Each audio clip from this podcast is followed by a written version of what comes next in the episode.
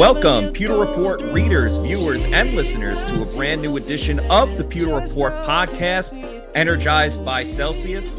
Unfortunately, it is not a Victory Monday, but it oh, is a Monday man. After the Bucs had a game. The Bucs lost fourteen to twelve to the Green Bay Packers in a low-scoring game, but still a very exciting game with a lot of drama, both on and off the field at the end, which we will get into, of course. I'm your host, Matt Matera. Joined with me is the face that runs the place at pewter report dot com, Scott Reynolds. And Scott, even though the Bucs lost, we're still going to make this the best podcast ever in the history of pewter report dot com. Yeah, I think so, Matt. I, it really feels like today, even though it's not a Victory Monday, it's going to be a really good Monday. And here's why. Because the hurricane has not hit Florida yet. Not so yet. We still have power. We're still operational. Yeah. Uh, and we have roll call coming up at uh, at four twenty today. Even though it's a not a Victory Monday, we still do roll call. So uh, we're looking forward to seeing where all you pewter people are, are listening from and watching from today.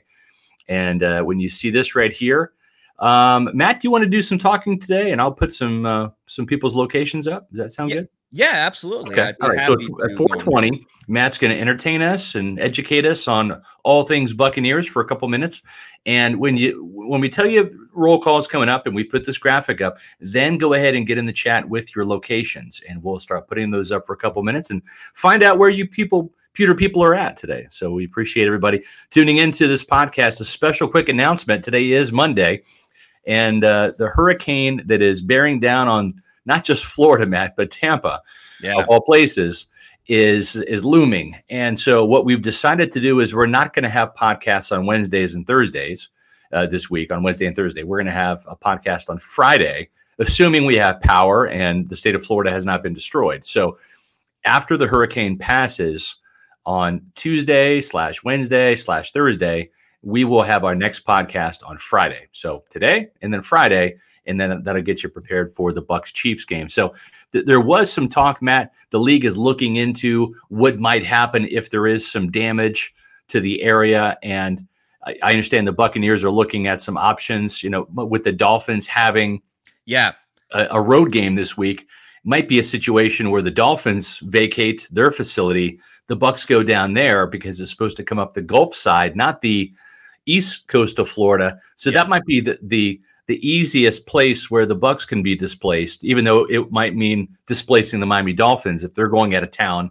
Yeah, and I, week, right? I I could be mistaken, Scott, but I think the Dolphins have a Thursday night game this week as well. So yeah. that obviously changes things. They don't need to be in the facility, um, you know, the, on Wednesday or Thursday. Yeah, exactly right. for you know for that Thursday game. And another thing that you really have to factor in for this Bucs Chiefs game is that it's a Sunday night game. So yeah.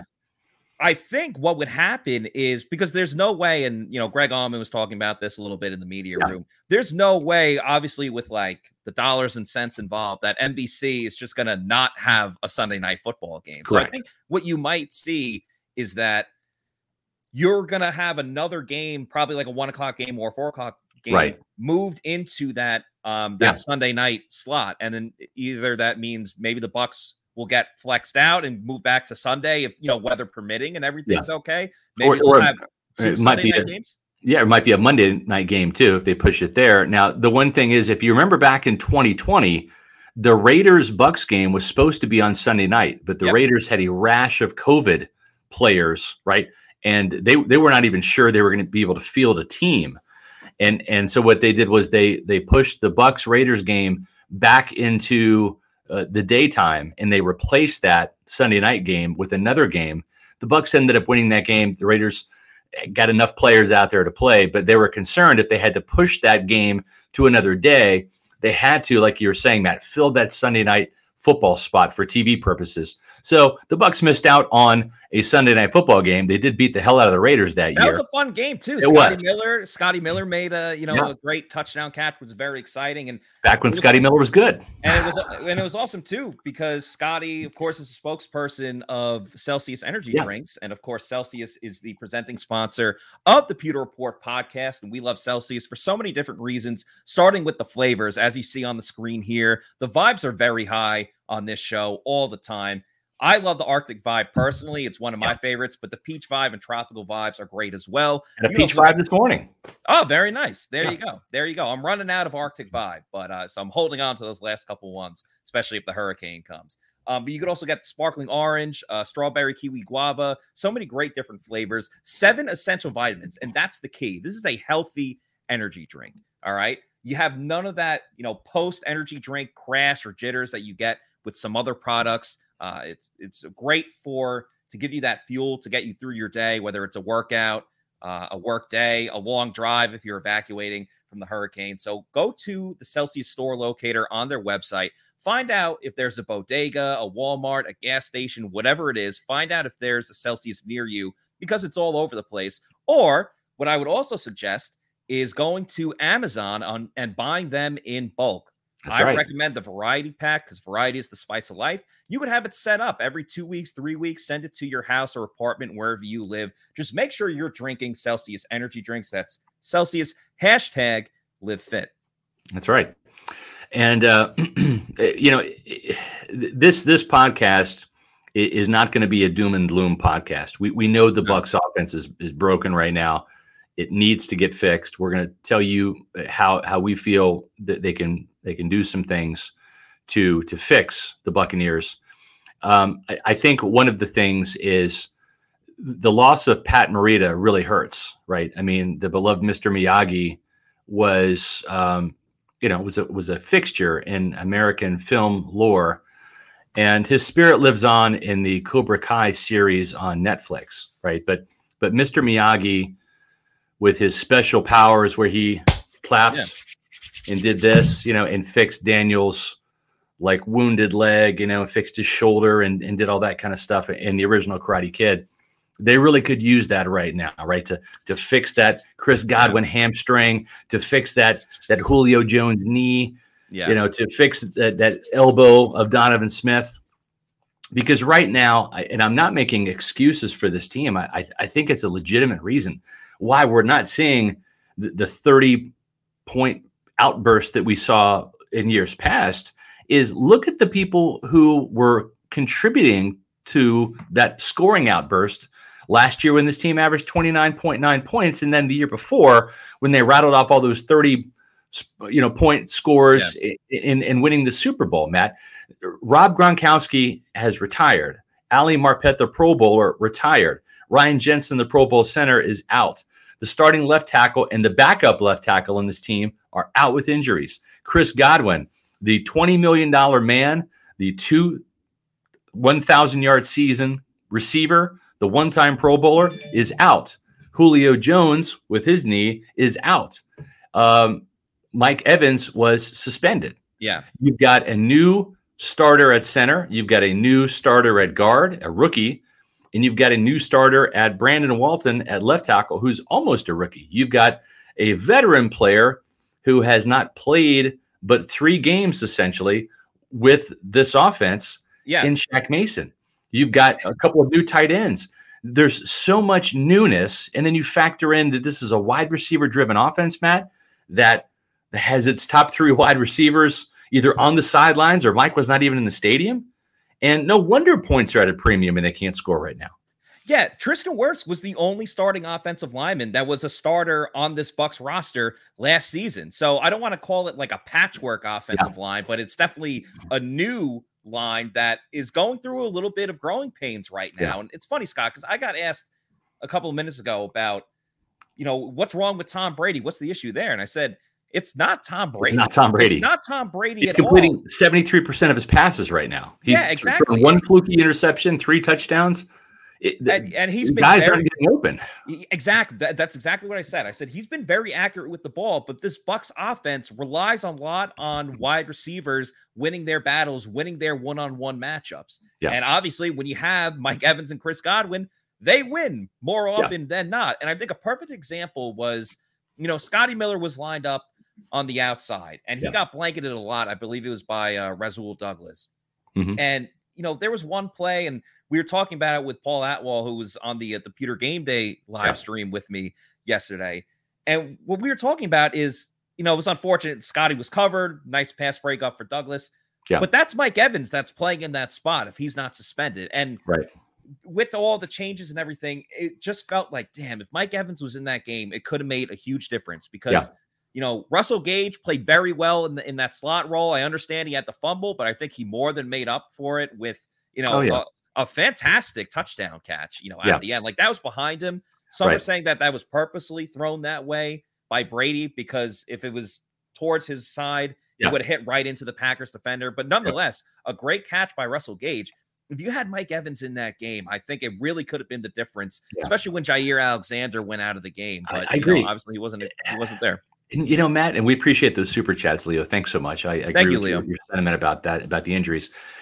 Uh, the, the thing, too, about this is the, the, the Buccaneers are three points away from being three and oh this season, right? And, and the offense has not performed that well. But conversely, the defense is playing at, at a fantastic level. Unbelievable. Uh, yeah, we just got a, a release here. Uh, the Buccaneers have waived Kalen Geiger from the active roster and released David Wells from the practice squad. So, yeah, well, they had to make room with with Evans correct. Suspended. Yep. So Geiger will probably revert yep. back to the practice, practice squad. squad. I wouldn't, right. be, yep. wouldn't be surprised if that happened soon. Yep. Geiger had four snaps on offense, yeah. but you know, yeah. obviously, so just a role player essentially for Mike Evans not being there. But yeah. back to my, my point though, it, when you when you're looking at at this th- this Bucs offense and and as as as underwhelming as it as it is right now, I, I'm going to take Paul's approach on this. There are fourteen games left in the season. Three have already been played. The Bucs are two and one, and they were a two point away, two point conversion away from tying it and having it go into overtime. Maybe maybe that they win or lose on a field goal, but anyways, three points and, and they they win this game, right? And and that's the difference. And the Packers are a damn good team, and their defense is really good too. It came down to third downs, and I think if, if there is an issue, Matt, it's third downs. Yeah, I don't I don't know if the first downs are that much of a problem. Matter of fact, all three of the Bucs' most explosive plays: the twenty-four yarder for Breshad Perriman on the first play of the game, mm-hmm. the twenty-five yard catch and run by Jalen Darden, which was the longest play of the game, Cam Brate's nineteen yard catch. They all came on first downs, and and I know that the Buccaneers were in, uh, you know, the two minute.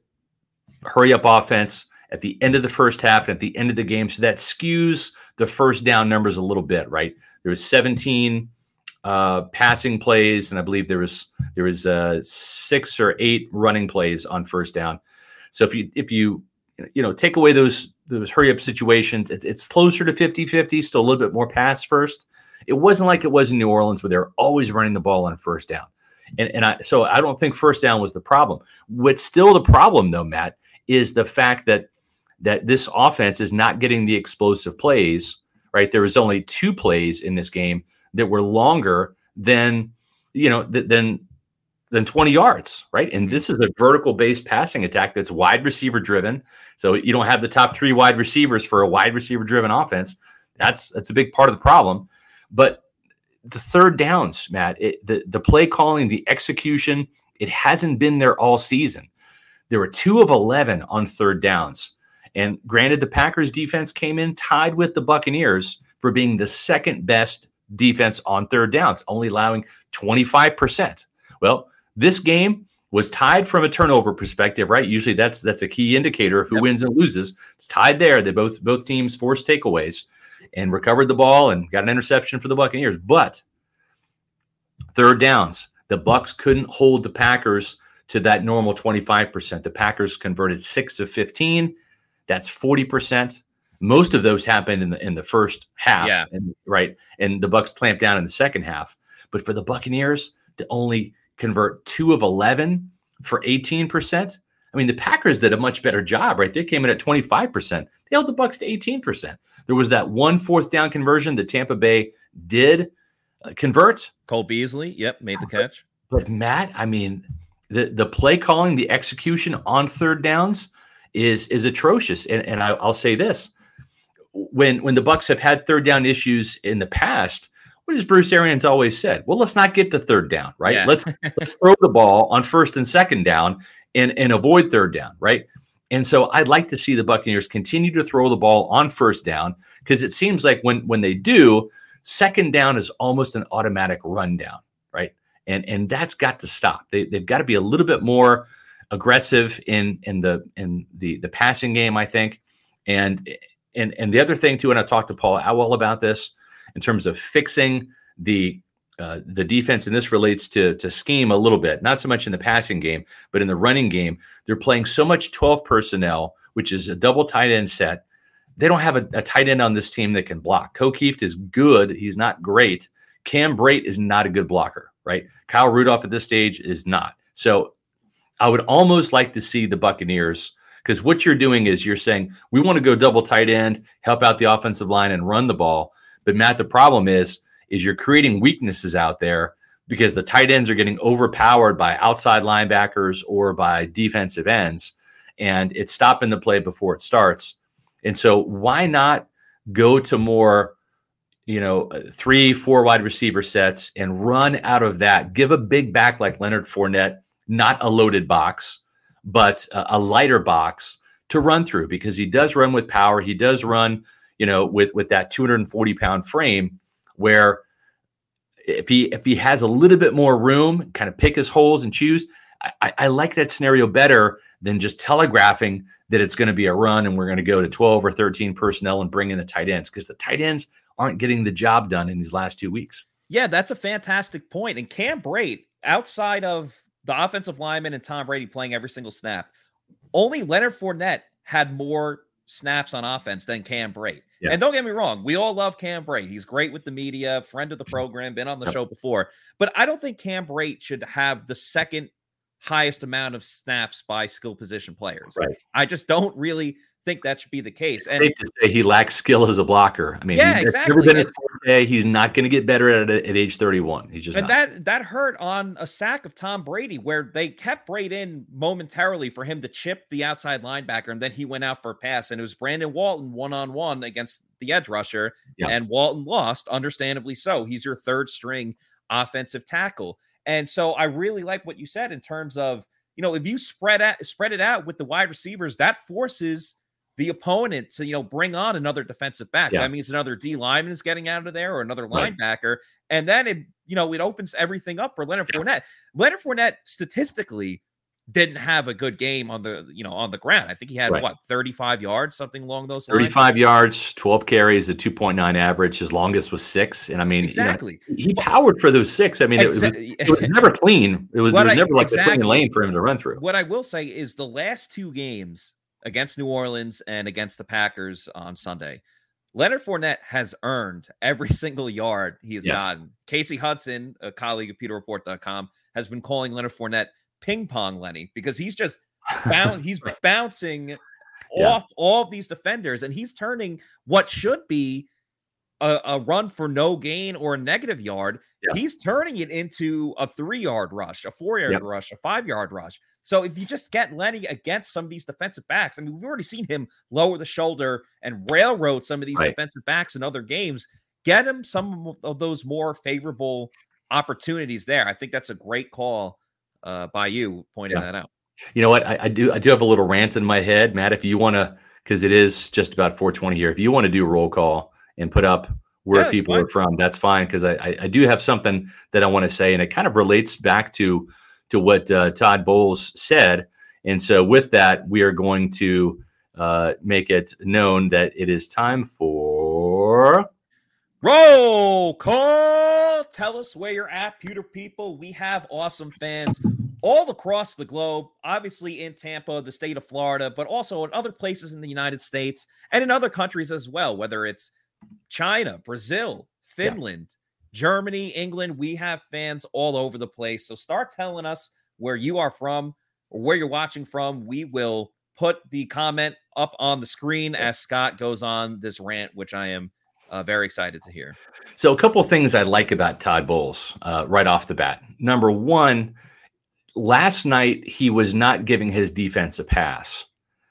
And he said, it, he essentially said, it doesn't matter that the defense played well and held the Packers to fourteen points and made the adjustments in the second half to really clamp down on Aaron Rodgers and the Packers offense. He said, we li- we win and lose as a team. So it's not like one side's doing their part and the other side's not, and we're going to recognize that. No, this is a Buccaneer team. And so essentially what he was saying without saying it is, is the defense didn't play well enough either. Because if the offense was held to twelve points, right, and it could have been thirteen, right? I mean, if they didn't need the two-point conversion, they would have right. kicked the extra point. So it's just one of those things where if the offense needed – it could only score thirteen points in that game, the defense didn't do their job by giving up fourteen, right? So I like that approach by Todd Bowles. He's holding both sides of the ball accountable in that respect by saying we win and lose as a team. He's not propping up the defense. He's not necessarily calling out the offense either. This is a team sport. This is an early period of time for Todd Bowles, the head coach, right? This is yeah. his first loss. And and I think that this, even though this is a veteran-laden team, it does have some newcomers. There are some new veterans on this team as well, the likes of Akeem Hicks and Logan Ryan and uh, Keanu O'Neill and Kyle Rudolph, et cetera. So there's some some imports on this team that are veterans that they're going to be watching Todd Bowles closely to see how they respond to this loss, see how the coaches respond. The other thing I'll say is when talking about the running game today, uh, he was a little pointed in the fact that this the Bucs need to, to get Keyshawn Vaughn and Rachaad White and more involved in the game. Leonard Fournette, aside from uh, the, the failed botch attempt between Breshad Perriman on that ill-fated, ill-timed double end-around reverse flea flicker play that ended up being, a, I think, a twelve-yard loss. Cam Brate recovering the ball there, but that was a play after out of the twenty-five-yard uh, catch and run by by Jalen Darden yeah. that seemed to get some momentum going. Then the Bucs go to the bag of tricks, and that play just took way too long to develop. But Leonard Fournette only had twelve carries in that game, and aside from Perriman and, and a Brady kneel-down, there's only fourteen rushing attempts in that game compared to forty-two pass attempts. And and I understand that that it was tough sledding running the ball against Green Bay, but I think that this is one of those games where, and yes, they would they were down fourteen to three, so they were down two scores at halftime, but I think Bowles would have wanted to see some more variety in the running game and getting a Keyshawn Vaughn in there because, you know, Fournette did what he could to get those yards, but maybe because he's got that hamstring tweak, maybe Keyshawn Vaughn, maybe Rachaad White has a little bit more success and can bounce something outside or or uh, squirt through there. I, you know, I, I just am pointing it out that Todd Bowles was a little critical of the usage of some offensive players. So I, I think that's that bodes well, too. I remember the biggest complaint back in my day covering the Buccaneers back in the nineties was, was Tony Dungy never held the offense accountable. He would go in there as a defensive-minded coach and always get on the defense, right, and saying, you know, we might have to hold them to fourteen points this game, right, or standard seventeen, but we might have to pitch a shutout this game to help the offense out. But Chidi Hanatu, Warren Sapp, there, there were some Buccaneer legends that we're a little fed up with, with Dungy because he never held the offense accountable the way he did the defense. It was always an imbalance in that locker room. And there was some tension in that locker room between offense and defense because the defense was so good and the offense was not.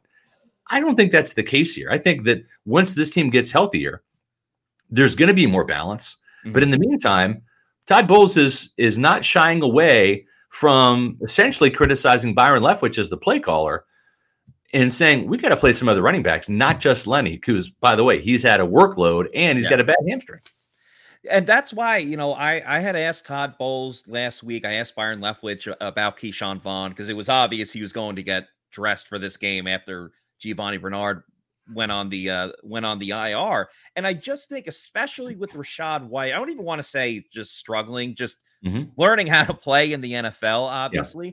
I thought Keyshawn Vaughn could really be valuable just as that backup to give some rest yeah. to Leonard Fournette because he played, right. you know, as a starter last mm-hmm. season towards the end of it. So oh. he, that experience is very valuable. Great point Vegas. Here from G Vegas too. I love the high standard Bowles did on go, on Gage. Uh, don't fumble the ball. That's right. After the game, he was asked about the the play of Russell Gage and twelve catches eight, with eighty-seven yards. Yeah. And it playing through, again, a hamstring injury with him too. And the, the game should have been game-tying touchdown or could have been game-tying touchdown. Yeah. He said, well, the fumble wiped all the good out, and, and I, I think that's appropriate, right? I mean, if if the Buccaneers play a clean game, and this is what Bowles is all about, if the Buccaneers play a clean game, if those two fumbles, Breshad Perriman's and Russell Gage's, don't happen, there is a chance they at least get three points yeah. out of Especially one the, of, Perriman, one of the Perriman one for right. sure. Yeah, he was right. he was in the area there. Yeah, so it, I, I like that standard. It's, it, it doesn't matter that he scored a touchdown at, at the end. Maybe we wouldn't have needed that if if he hadn't fumbled it in the first place. That's me paraphrasing it, but that's Bowles' intention. So I like the the standard that he's setting. Now, I will say this. What about Bowles holding himself accountable? I, I think he does. I, I don't think that necessarily yesterday's loss was one of those where the coach had to come out and start the press conference. Well, this one's on me. You know, this, this, you know, I don't think that was the case. And I think there will be some times when Todd Bowles, especially on the defensive side, if, if they don't perform at, there'll be plenty of times, hopefully not, but there'll be some times, I should say, where you'll see Todd Bowles yeah. come out and, and, and and start the press conference with that. I don't think he's above doing that at all. And we almost got to that point because let's remember the Bucs were about to be going down twenty-one to three, if not for Vita Vea dropping back in coverage and yes. smashing the back of Aaron Jones and forcing That's that right. Level. Credit to Levante David as well, because he was in on the front side, but Vita, yeah. the brick wall, just smashed yeah. into to Aaron Jones and, and forced the fumble there. It was really yeah. something that, you know, uh, it got the Bucs back into the game. It kind of reminded me in a weird way of when, um, when they played the Packers in the at Raymond James Stadium, their Super Bowl winning year, when right. they were down a little bit and it looked bad, and then Jamel Dean got the pick six on Aaron Rodgers, right. and it changed everything. I thought that that was going to be the you know the type of motivation fumble. Yeah, I kept using go. that a lot. Great segue because yeah. you know there was a sack by Logan Hall, there was the interception. No, sorry, there was the fumble as well.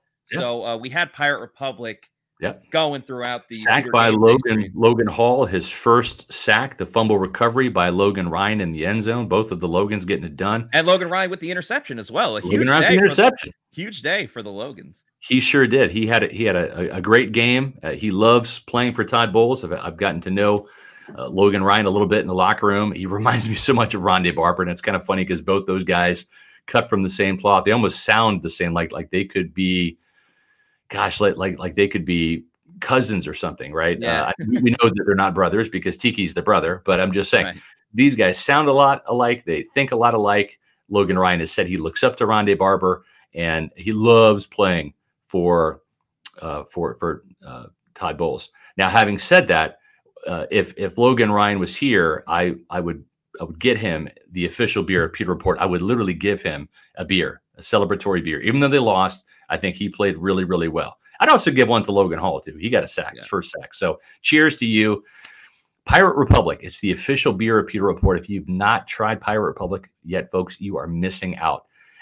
I love all three of these beers. I am not an I P A drinker, but the Take No Quarter I P A is fantastic. It packs a punch with over seven percent.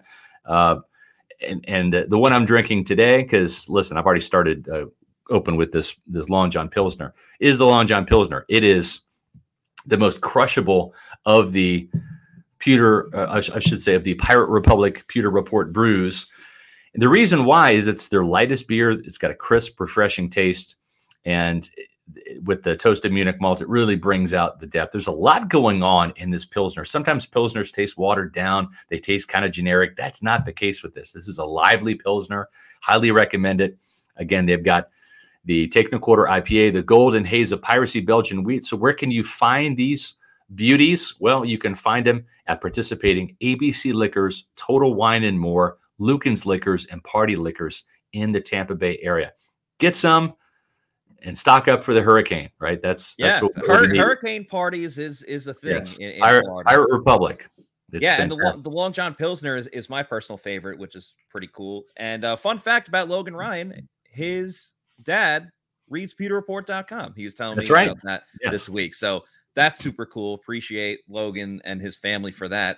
I want to also give a shout out to Marquise. Thank you so much for the five dollars yeah, super chat. Uh, he's donated to us before. So thank you, yeah. Marquise. I appreciate it. Uh, he says, offensively, they are overthinking. Brady's the greatest mind in N F L history. Just let him do what he, what he does. Just yeah. let him run the offense. Yeah. You know what, Scott? I don't think it's a coincidence that the Bucs' two best drives in the game were the, you know, the two-minute drill at the end of the first half, yep. and then obviously the touchdown scoring drive at the end of the game where right. it's, it's you know, no huddle, you're moving the ball, Brady's calling the play up at the line of scrimmage. kind of left Byron Leftwich out of it, and the Bucs right. had their most success. Obviously, you knew they were in passing situations, but I do not think it's a coincidence. Yeah, no, I, I, I'm with you. And and I, here's the thing, too. The Packers know that that's coming, right? I'm not saying they get into a prevent defense or anything, but but at the same time, they know that the Bucs are going to be up-tempo. They know they're going to throw the ball. So the, they, they know what's coming. This is not like just the first series and the second quarter of the game where yeah. anything can happen, right? So you know that time is of the essence. So you prepare for that as a defensive coordinator. So you want to give some ground. You don't want to give up the touchdown. And and sometimes you'll see teams play aggressive and it works. Sometimes you'll see teams play aggressive and and it, and you know, they you know it, it it doesn't. They get burned. But at, at the same time, I, I'm, I'm in agreement with you. And I wrote about this a little bit in, in the Bucks Monday mailbag today. It's not like Tom Brady doesn't have a veto power, right? He collaborates on the game plan with Byron Leftwich. So it's not like Tom has handed the plays and said, here, go run them, kid. It's not the way it is. There's a lot of collaboration there.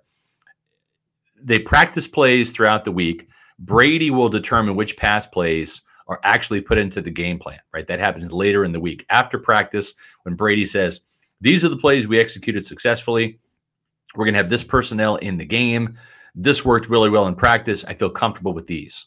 So a lot of what's happening on Sundays is, or I should say, does have the Tom Brady stamp of approval.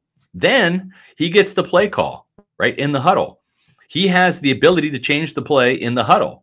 Right? If he doesn't like it, he has that veto power. He's got the ability to audible at the line of scrimmage. If that play was called in the huddle, they break, they line up. If he sees a defense that would thwart that play, or if he sees a defense that is quite favorable to another play, he can audible out of that. So some of this is Byron Leftwich. I'm not trying to let Byron Leftwich off the hook at all.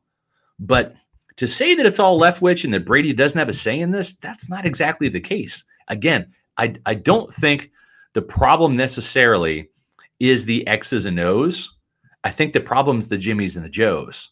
And a lot of those Jimmies and Joes that the Bucs need are either retired. Rob Gronkowski, talking to you. You were there at the game, apparently. Ali Marpet, you know, you're not helping this team. You're what, dropped fifty pounds? But Mike Evans, Chris Godwin, Julio Jones, Donovan Smith, those are the guys, when they come back in, those are four really good players that can help this offense score more than a touchdown a game. Yeah, that has to be the case. I do want to focus a little bit on some positivity. Uh, we should be talking about the defense, but I think the last thing on offense, we mentioned him a little bit, but we've been concerned about Russell Gage. Uh, you know, didn't really do too much throughout the first two games. Looked like that hamstring was really bothering him, but he finally had a great game. twelve receptions, yeah. eighty-seven yards, that touchdown. I'm I'm at least optimistic that he can keep that going, at least if if Godwin's going to be out for another yeah. week or two. And Julio, I think it's just going to be this roller coaster week in and week out. That's a very promising yeah. sign for this team, the fact that he was able to get it going. I understand the fumble yeah. was a big issue and that needs to change. But as Michael says here, you know, Scotty isn't really getting it done. Breshad Perriman was the hero a week ago and becomes, yeah. you know, the persona non grata this week with the fumble. And I think, again, that's kind of what you're going to see with Perriman. He'll yeah. have flashes of greatness, but then it's a lot of, you know, mundane. Yeah. What's he doing? What's he doing? And Jalen Darden, they don't really put him on the field. He obviously made the nice play, yeah. uh, you know, in the second half. And Cole Beasley, we'll see. I, he only had nine snaps. He had a couple of catches, though. I'm curious, once he gets more, you know, efficient with the, the playbook and everything like that, how much of yeah. an impact he can have. But yeah, yeah, it's it's going to be tough sledding up until then. I agree. And th- the other thing I'll say about, about the offense too is is this. Todd Bowles is very confident in his defensive coaching staff in terms of getting their players ready to play and playing the right players. Yeah. And I think that he knows this offensive coaching staff. He's not beholden to them like Bruce Arians was. That was Bruce Arians' guys, right? That's his side of the ball, right? I think Todd Bowles, I'm not saying he's going to make any changes on the coaching staff in season, but I think he's looking at this. And if you're going to see some changes next year on the coaching staff, outside of maybe some departures, right? If people leave, like if, uh, you know, if Uh, if you got a the receivers coach, if he ends up going and becoming an offensive coordinator somewhere, I could see that. But I'm just saying, I, this offense, this offensive staff, they really, really got to show up. They they got to prove themselves. They don't have Bruce to lean on, right? They don't have Bruce in their ear about plays and and formations and, and personnel. He's up in the booth. So this is all on Byron Leftwich's shoulders. And whether it's injuries or not, Byron Leftwich's head coaching stock right now is plummeting, right? Because right now people are looking at this and saying, okay, so the reason why Leftwich in this offense was scoring thirty points per game was because of Brady, Gronkowski, A B, Chris Godwin, Mike Evans, right? Ali Marpet, Ryan Jensen. It, it was, you know, the offensive line was intact for a couple of years.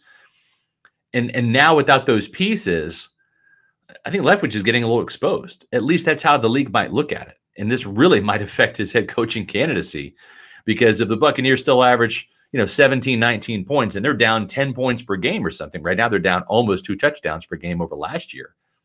I mean, that's that's going to affect Leftwich's future career as as a head coach. It very well could. I'm not going to lie to you. Something happened on my end with my laptop where we both kind of cut out for a little bit. So I yeah. missed part of the point you were making. But what I will say is, and I don't know. I was, I was basically saying Byron Leftwich should be fired. He's horrible. Yeah, he hasn't he hasn't done well. Kidding. I, was, I didn't say that. I, no. I, I mean, I'm not going to say he should yeah. be fired, but right, uh, no, yeah. um, I want to know whether it was Brady or Leftwich on the uh, the first and twenty. Running a uh, doing a run play yeah, out of the shotgun. Can't, can't do that. Yeah, you yeah, can't. That, you, l- listen, I, I understand you're trying to catch the defense off guard. Listen, the Packers defense is too good. Joe Barry knows what he's doing, and he's of the of the old school Rod Marinelli, Monty Kiffin type of, of defense. Even though he plays a three four now, still the philosophy of trample the run on the way to the quarterback. Right? The Packers are a good run defense. That showed yesterday. Yeah. So if if you can't run the ball on first and ten very well, why would you want to run out in first and twenty, right? That's right. That, doesn't, that, doesn't that just kind of sit there and say, even if you had a healthy run, even if you caught him off guard and you had a, an eight yard run, you're still off schedule, Matt. You're you're at second and twelve. You're still behind the chains. You're off schedule, and you have to pass the ball now on second and third down. I would almost rather just at that point in time, three pass plays, trust Brady to get you a first down, right? And that, that to me seemed a little bit more applicable to that situation than trying to be cute and, and you know, so that's good. Yeah, well, I, I'm not calling for Byron Leftwich to be fired yet, for the record. Now, I reserve judgment to make that call later this season if things don't get settled, when these offensive players that are injured and suspended get back in the lineup. But, Matt, I just think that that, that, that was probably the worst play call for me, the first and twenty run. Yeah, either that or the double reverse when you knew the offensive line was struggling um, in, in the first place. So to ask them to hold on to their blocking, yeah, for, that, especially after getting a momentum play where you move exactly the ball down the yeah. field. I understand yeah. there's a time and place for a trick play. I'm all yeah. for the trickery. I'm down to you sure. know, run a, a trick play like yeah. once a uh, you know quarter of the schedule or yeah. whatever it may be. But I just don't think the timing was right just there. You just got some men- momentum going and then immediately took it away. Like, if anything, run like a flea flicker, not a double reverse, which takes exactly. all of that or, time. Yes. And even yeah. before before the fumble even happened, when he was trying to pitch it to Scotty, yeah, like the defense was already in the backfield. It was very exactly. slow developing yes. in the first place, just yeah. getting the ball to well, Breshad Perriman. If, if and, my memory serves me correctly, Cam Brate blew his block, and he at least made up for it by recovering the fumble. Yeah. Because he was yeah. so far in the backfield, he was the closest guy to the ball. But you know, I, I, I agree. It, you know, where were the sweeps? And let, let's let's do some perimeter running, right? Let's let's maybe use Scotty Miller's speed on an end around, right? Yeah. I, I'm all in favor of the end arounds. They seem to be working. Even the one to Scotty Miller last week that was called back with Jalen Darden's holding call, that was an eight yard gain. So I, I, the play calling was not the best. Byron Leftwich did not help his team out yesterday in, in a lot of situations. At the yeah. same time, I'm just going to say that this offense is not going to get much better until it gets healthier. Without question. But I think when you know the personnel that you have, and I understand, as we talked about, the Bucs are all about winning your one-on-one battles or whatever it may be. Yeah. When you know that you're at that disadvantage with Scotty or Cole Beasley having three practices, you have to start scheming and drawing up different plays that are going to get your guys open. And we yeah. just didn't really see too much of that. And you talked a little bit about, you know, you're not going to fool the opposition. You know, you're not going right. to, you're not going to fool the opponent that's going up against you. Now, in the sport of bowling, you do have an opponent, but you don't have to fool them because you're just trying to get a better score than them. That's right. Of course, if you're going to go bowling, the best place to do that is at Pin Chasers. They have multiple different locations from East Pasco to Zephyr Hills, Midtown, and Veterans. They have one pretty close to the Advent Health Training Center where the Bucks have their practices. And they have different deals every single night, whether it's all-you-can-eat pizza, all-you-can bowl, dollar beers. They got brunch on the weekends. The food's very underrated, from the pizza, chicken tenders, and the nachos. So make sure you go to pinchasers dot net. Find out where there's a deal that works for you, because there will be one. There's no doubt about that. It's a fun night out with friends and family. You could book your kid's birthday party there because they obviously have the bowling. They also have an arcade room as well. So a little bowling, a little video games, and I know the holidays are in a couple months from now in December, but start booking your office holiday party at Pin Chasers. They start filling up very quickly, so get that done sooner rather than later. Once again, pinchasers dot net. Find out where there is a good deal for you. Yep, uh, I agree. And and Matt, um, just a, a programming note, if you're a little bit late, we're going to have our next podcast on Friday. We have a hurricane that is uh, – coming right for Tampa, unfortunately. We'll hope, yeah. hopefully that'll change, and hopefully people's uh, places of uh, business and and, and uh, houses and apartments and stuff are safe. Wishing everybody in the state of Florida and any surrounding areas where this hurricane might be um, thoughts, prayers, Hail Marys, whatever, yeah. uh, whatever we can throw your way to make sure everybody's safe. We appreciate all you Pewter people out there. We want everybody to stay safe this week as well. Uh, there will be, at least to our knowledge right now, there will be a Bucks-Chiefs game, and that means that we will have a Pewter game day. And that's going to be the live tailgate show, the Celsius Pewter Report tailgate show presented by Age Rejuvenation, and that's going to be at Walk-Ons. That's at six thirty. Then we've got the live in-game analysis, Matt Matera, and we're still figuring out the host who's going to be with you. Maybe, maybe Paul Atwall again, maybe Casey Hudson. We'll figure it out. But Matt's going to be here with another Pewter Reporter for Sunday night with that live game analysis. But we want you to join us, and we're going to be at the actually at the Midtown Tampa Midtown yep. location for the the Pewter Report, the Celsius Pewter Report tailgate show. That's going to be the Midtown Tampa location, and we have had great turnouts there. We enjoy the interaction that we get with all of our fans there and all the Buccaneer fans. If you have not been to Walk-Ons, it's a fantastic place to eat and watch the game. T Vs galore, the most amazing food you're going to have, beers, uh, get a full bar. It's an absolute fun place to go watch sports. And why not make it Sunday night? Because the Bucks and the Chiefs are playing. This should be one hell of a game. The Bucks, oh, yeah. the Bucks got to bounce back from that close loss to the Packers yesterday, fourteen to twelve.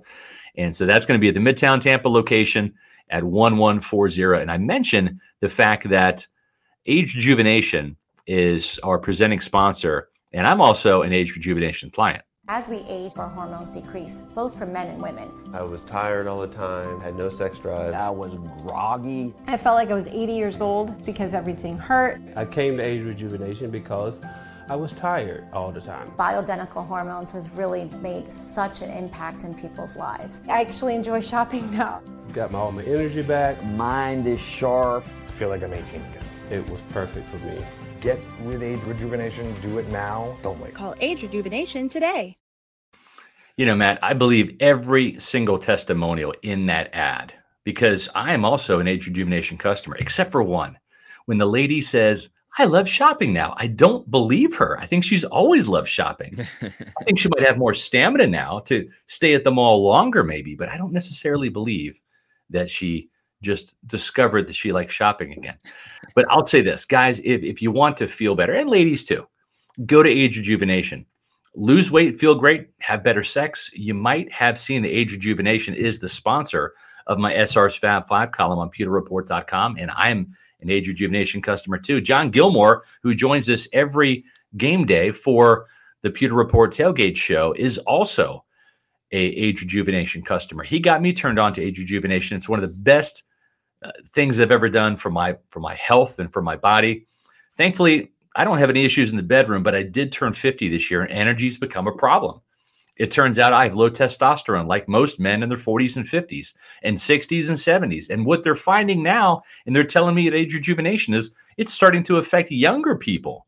Late twenties, early thirties is, is when you can start losing your testosterone. It's just a natural part of life, fellas. Low testosterone affects everything from weight loss to energy to stamina. And now there's a way to fight it. And that's what I did with the testosterone therapy at age rejuvenation. I have more energy. I can stay up later at night. I get up earlier in the morning. I don't have that afternoon wanting to take a nap. Why? Because I went to Age Rejuvenation. Go to age rejuvenation dot com. They've got five Tampa Bay area locations to serve you. Lose weight, feel great, have better sex with Age Rejuvenation. Scott, we got to do right by the uh, the Bucs fans and, and the Pewter people. Um, we have to talk about the fiasco that was the two-point conversion. Yeah. And there's multiple layers to this as well. Obviously, what happened was the Bucs had the ball at, you know, the two-yard line where the two-point conversion starts. I believe it's the two-yard line. Yeah. And look like they were going to run it with Leonard Fournette. Looked half. like that, yeah, two and a half. Looked yeah. like there was a, you know, a crease in there for Fournette. Um, but the play clock had expired. Right. There was a delay of game penalty, and then when the Bucs are at this point were forced to pass the ball, uh, it got knocked down by Devondre right. Campbell. Brady was looking for Russell Gage. Incomplete. Bucs, even if they would have recovered the onside kick, probably right. still would have lost the game. But that's how the Bucs lost the game. But there's two pieces of drama when it comes into this. One right. is that apparently, and this was after, you know, talking to Todd Bowles today as well, there was one play clock that said twenty-five seconds. There was another that said twenty seconds. You know, Tom Brady's lifting up his leg, looking for the ball. Yep. Robert Hainsey snapped it a second too late. So Todd Bowles said that uh, they're giving that to the league, letting the league review it. We'll see if anything yeah. comes of that. The other one, you talk about home field advantage. The Bucs did not have home field advantage on this play, where when they were setting up for the two-point conversion, Packers quarterback Aaron Rodgers saw something on the Jumbotron and right. alerted it to the defense, to his teammates, right. that apparently the Packers knew what type of play that the Bucs were going with. And, of yeah. course, at the end of the day, it didn't didn't work for the Bucs. Todd Bowles said that he's right. meeting with the operations team after this, and I don't think that'll be a very pleasant meeting yeah. for uh, those Buccaneers employees, but I agree. What the heck happened? I, well, it, it's crazy, right? I'll say this at the end of the day. And, and, um, you know, by the way, I, I went to Kansas State University. Yes. I'm wearing my Go my Wildcats, big Kansas win. State shirt for that, that big win, a bounce back win. Cause Ryan Griffin, uh, he of the Tulane green, green wave came up to me. We had some words about Kansas State losing to Tulane, and, and I, I won money on my bookie. I, I told him, like, I even showed him on my phone, like, Ryan, I actually, I actually had Tulane beating Kansas State. So you can rub it in all you want, but I agree with you. But we had a nice bounce back win against Oklahoma. Having said that, Bill Snyder was notorious for just taking the play clock all the way down. It was like so frustrating to watch Kansas State football for so many years under Snyder, because he would do that. Matter of fact, at the home uh, at the home games, the K-State fans would see the play clock and literally go, five, four, three, two, like literally tens of thousands yeah. of people telling the quarterback, hike the damn ball, you know? So here's the thing. If the two-point conversion play did get in late, shame on Byron Leftwich. Why? Because you know, even during the two-minute warning on that, that final drive, that you yeah. need to. So you already should have in the back of your mind, this is the play we're going to run. This is the two-point conversion play. That should already be in your mind, circled on your play sheet. So when the, the touchdown happens, you just tell it to Brady and boom, like it's ready to go. There's no reason, there's no need in the N F L or in college, even with the, you know, with the twenty-five or even the twenty-second play clock, to run it down and hike the ball at zero or one second. That's not necessary. You don't have to do that. You shouldn't do that. And honestly, if you can't get a play in and you can't get the shifts and motion in in time, then you need to work on that in practice and maybe not have those shifts and motion happen or whatever. I'm just saying it's inexcusable at the N F L level with an N F L center and an N F L offensive coordinator and the greatest quarterback of all time, why they can't get a playoff and a two-point conversion play. Like, that's inexcusable. And if I'm Todd Bowles, I am hot about that. And I'm breathing down the neck of Byron Leftwich, Robert Hainsey, and Tom Brady on that play. Because whether it came in late or was just snapped late or Brady didn't call for it on time, it's inexcusable. Shouldn't have happened. Yeah, someone has to take the share of the blame. And I don't yeah. know exactly, you know, who it comes from. But, yeah, it's it's mind-numbing. You know, all the penalties had that the Bucs had, that was the most egregious out of all. There's no excuse. You're at home trying to tie the game up. Like you said, they knew they need to go for two. Yeah. What exactly took so long? I don't understand. Like, even Brady had the players going in motion, like, pretty late.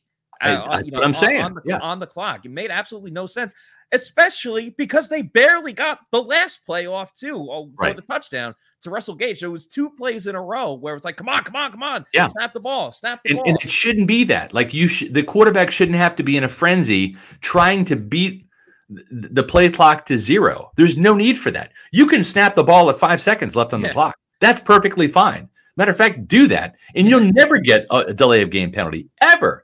That should be the goal. We're going to snap it with five seconds left. Don't wait until it goes down to one second and then do, you know, come on, come on, come on.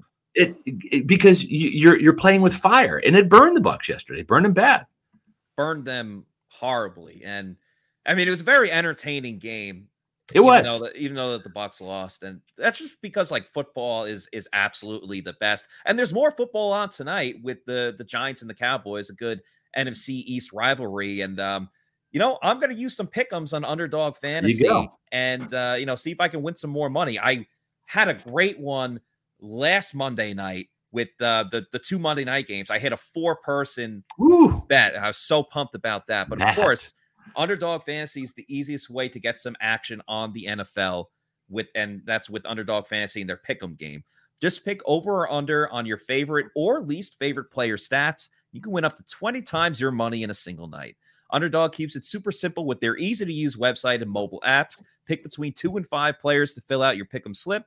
Get every pick right. Take home some cold, hard cash. Josh Capo actually won yesterday on his Bucs picks, so shout out to him. Yeah, uh, use right. the code PEWTER. Get your first deposit doubled up to one hundred dollars by Underdog Fantasy. Even if you learned from Plant City Math, you can understand that's a great deal. Once again, the promo code is PEWTER. You can do a head-to-head matchups as well. So if you want to do Tom Brady versus Patrick Mahomes next week, you can do that as well. Use the promo code PEWTER with Underdog Fantasy. Yep.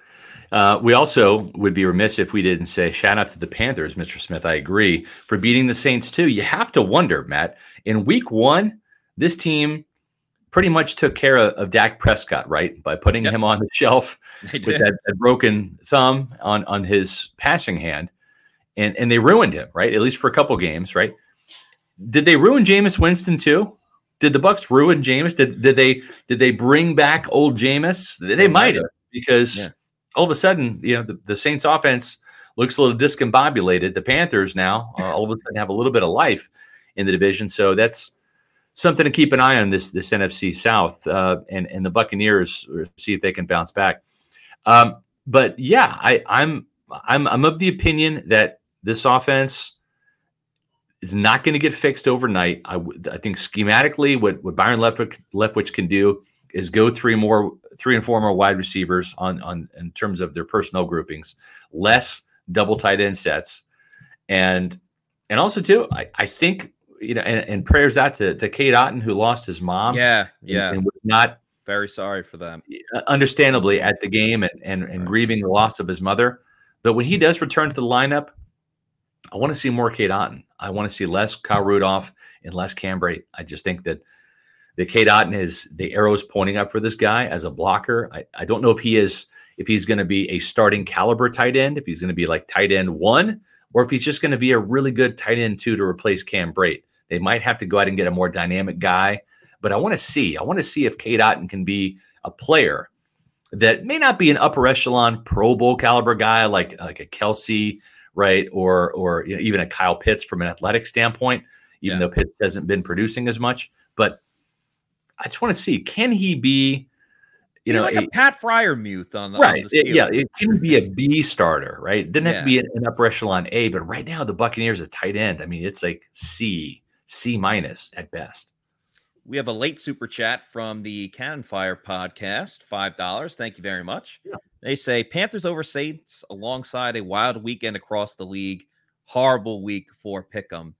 Uh, yeah, I guess you could speak for yourself on that one. Uh, you don't know who other people are are picking. I will say that I uh, I had the Chiefs minus five and a half against the Colts, and that oh. did not hit yeah, after right. that kicker missed the field goal. You're going to have two pissed off teams going yeah. into Sunday Night Football or wherever they play yeah. the game because both teams lost in a uh, you know tough fashion. Gronk, Gronkzilla is coming to shore in Tampa soon. Um, it, it, has Tom Brady reached out to, to Rob yet to see if he wants to come back and play?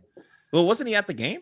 That's what that's what was rumored, yes. But I'm, I'm just saying, like, is has that phone call, has that text message already been sent by Tom yet? Well, is it on know. the is it on the regular? Is it is it a regular weekly thing? We need to ask Tom this week. Yeah. Have have you had conversations to Rob Gronkowski about coming back?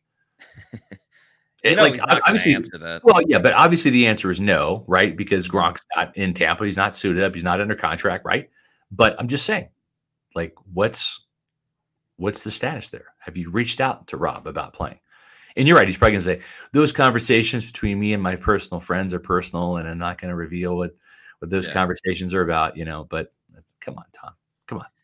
Hey, one thing right. that we should reveal to everyone is is how awesome Florida Lanai curtains are. That's right. Yep. I've got some. And the great thing is I'm not even worried about the hurricane with these because the way they're attached to to my lanai out there in, in my backyard is is such that, that uh, well, first of all, they're made from one of the most durable marine quality canvases. And that's that was the selling point for me was the quality of it. Uh, I know we have a hurricane coming up, but by and large, it's sunny in Florida. They call it the Sunshine State, right? We live in Florida because we like the warm weather. However, the two biggest complaints about spending out time outdoors in Florida is the lack of privacy where homes are built right on top of each other. And the other one is the brutal heat of the warmer months. And Matt, it's still ninety degrees outside. We're almost in October. That's just Florida, right? yeah. They showed, the, of, they showed the temperature on the field oh, like one hundred times yesterday. I mean, the, the Miami game, right? That was, that was an inferno down there. Yeah.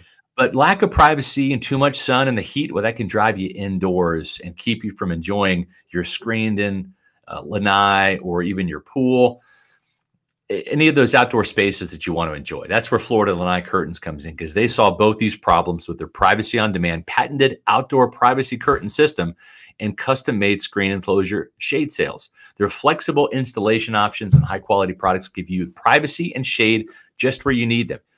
Privacy on Demand's outdoor curtains are made from the well-known Sunbrella brand of marine canvas, backed by a ten-year fade-free warranty and available in over one hundred colors. That's going to enhance the look and comfort of your of your outdoor space and match the backside of your house. Their unique shade sails are made from the Sola Mesh product, which has a ten-year warranty against degradation, and they're built to give you shade and U V protection for years to come. If you need privacy or shade or both, and you want more freedom to enjoy your outdoor space, your screen enclosed pool, et cetera, visit Florida Lanai Curtains website, lanai curtains dot com. That's what I did. To find out more about their amazing custom products and to do your own hassle-free instant online estimate. So while you're bored waiting for this hurricane to come, go to lanai curtains dot com or give them a call at eight one three, three three seven, two five one one and schedule a free in-home consultation for next week. Folks, that's what I want you to do. Visit lanai curtains dot com. Check it out. It's a great investment to your home. It's going to help beautify your home and give you the shade and the privacy that you want. Well, Scott, I think we did it. I think we just had the best show ever in the history of the Pewter Report podcast. I, I feel pretty good about it. I loved uh, seeing everybody's, uh, don- uh, you know, their locations today during uh, what is always, whether it's a Victory Monday or not, a, you know, a, a roll call, right? What what was the what was the most uh, exotic or faraway location, Matt? Um, I saw Ireland in there, so shout out to okay. uh, to who said Ireland. Um, there was one other that was pretty exotic. I can't recall. But yeah, Ireland definitely popped out to me. If we have any uh, from the Bahamas, thank you for Pirate Republic beer. I'll just say that. So yeah, yeah, so exactly. So uh, one more time, just a scheduling note for everyone. Yep. Uh, because of Hurricane Ian that is coming, our next show will not be until Friday. Yep. And that's, again, if we have electricity and everything is, is yep. going on there. And then, of course, we will have the uh, Celsius Pewter Report tailgate show presented by Age Rejuvenation and live on the walk on at the walk-ons in Midtown. Very excited for that. Then the Pewter Game Day stream for Sunday Night Football between the Bucs and the Chiefs. And then, of course, the Pewter Post Game Show on That's that right. Sunday. So we got we had the show today. We got Friday and then Sunday as well. Uh, right. And again, just want to send out, you know, love and prayers to everyone getting ready for this hurricane. Please be safe. And, you know, obviously, let's uh, all get through this together. Yeah. And in the meantime, check out our coverage on pewter report dot com. Massive traffic day. A lot of people want to read about what happened and all the controversy from yesterday's loss. We're going to get you geared up and prepared all week long on pewter report dot com. So if you're jonesing for some Buccaneer coverage, and you can't uh, watch us until Friday, and you need something during the week, well, Tuesday, Wednesday, Thursday, and Friday, visit pewter report dot com. Follow us on social media, Twitter, Instagram, and Facebook. That's at Pewter Report. And on YouTube, at Pewter Report T V. We want to thank everybody for tuning in today. For Matt Matera, I'm Scott Reynolds, and we'll see you on Friday at four o'clock for another edition of the Pewter Report Podcast. Out. Out. Out. Stay safe.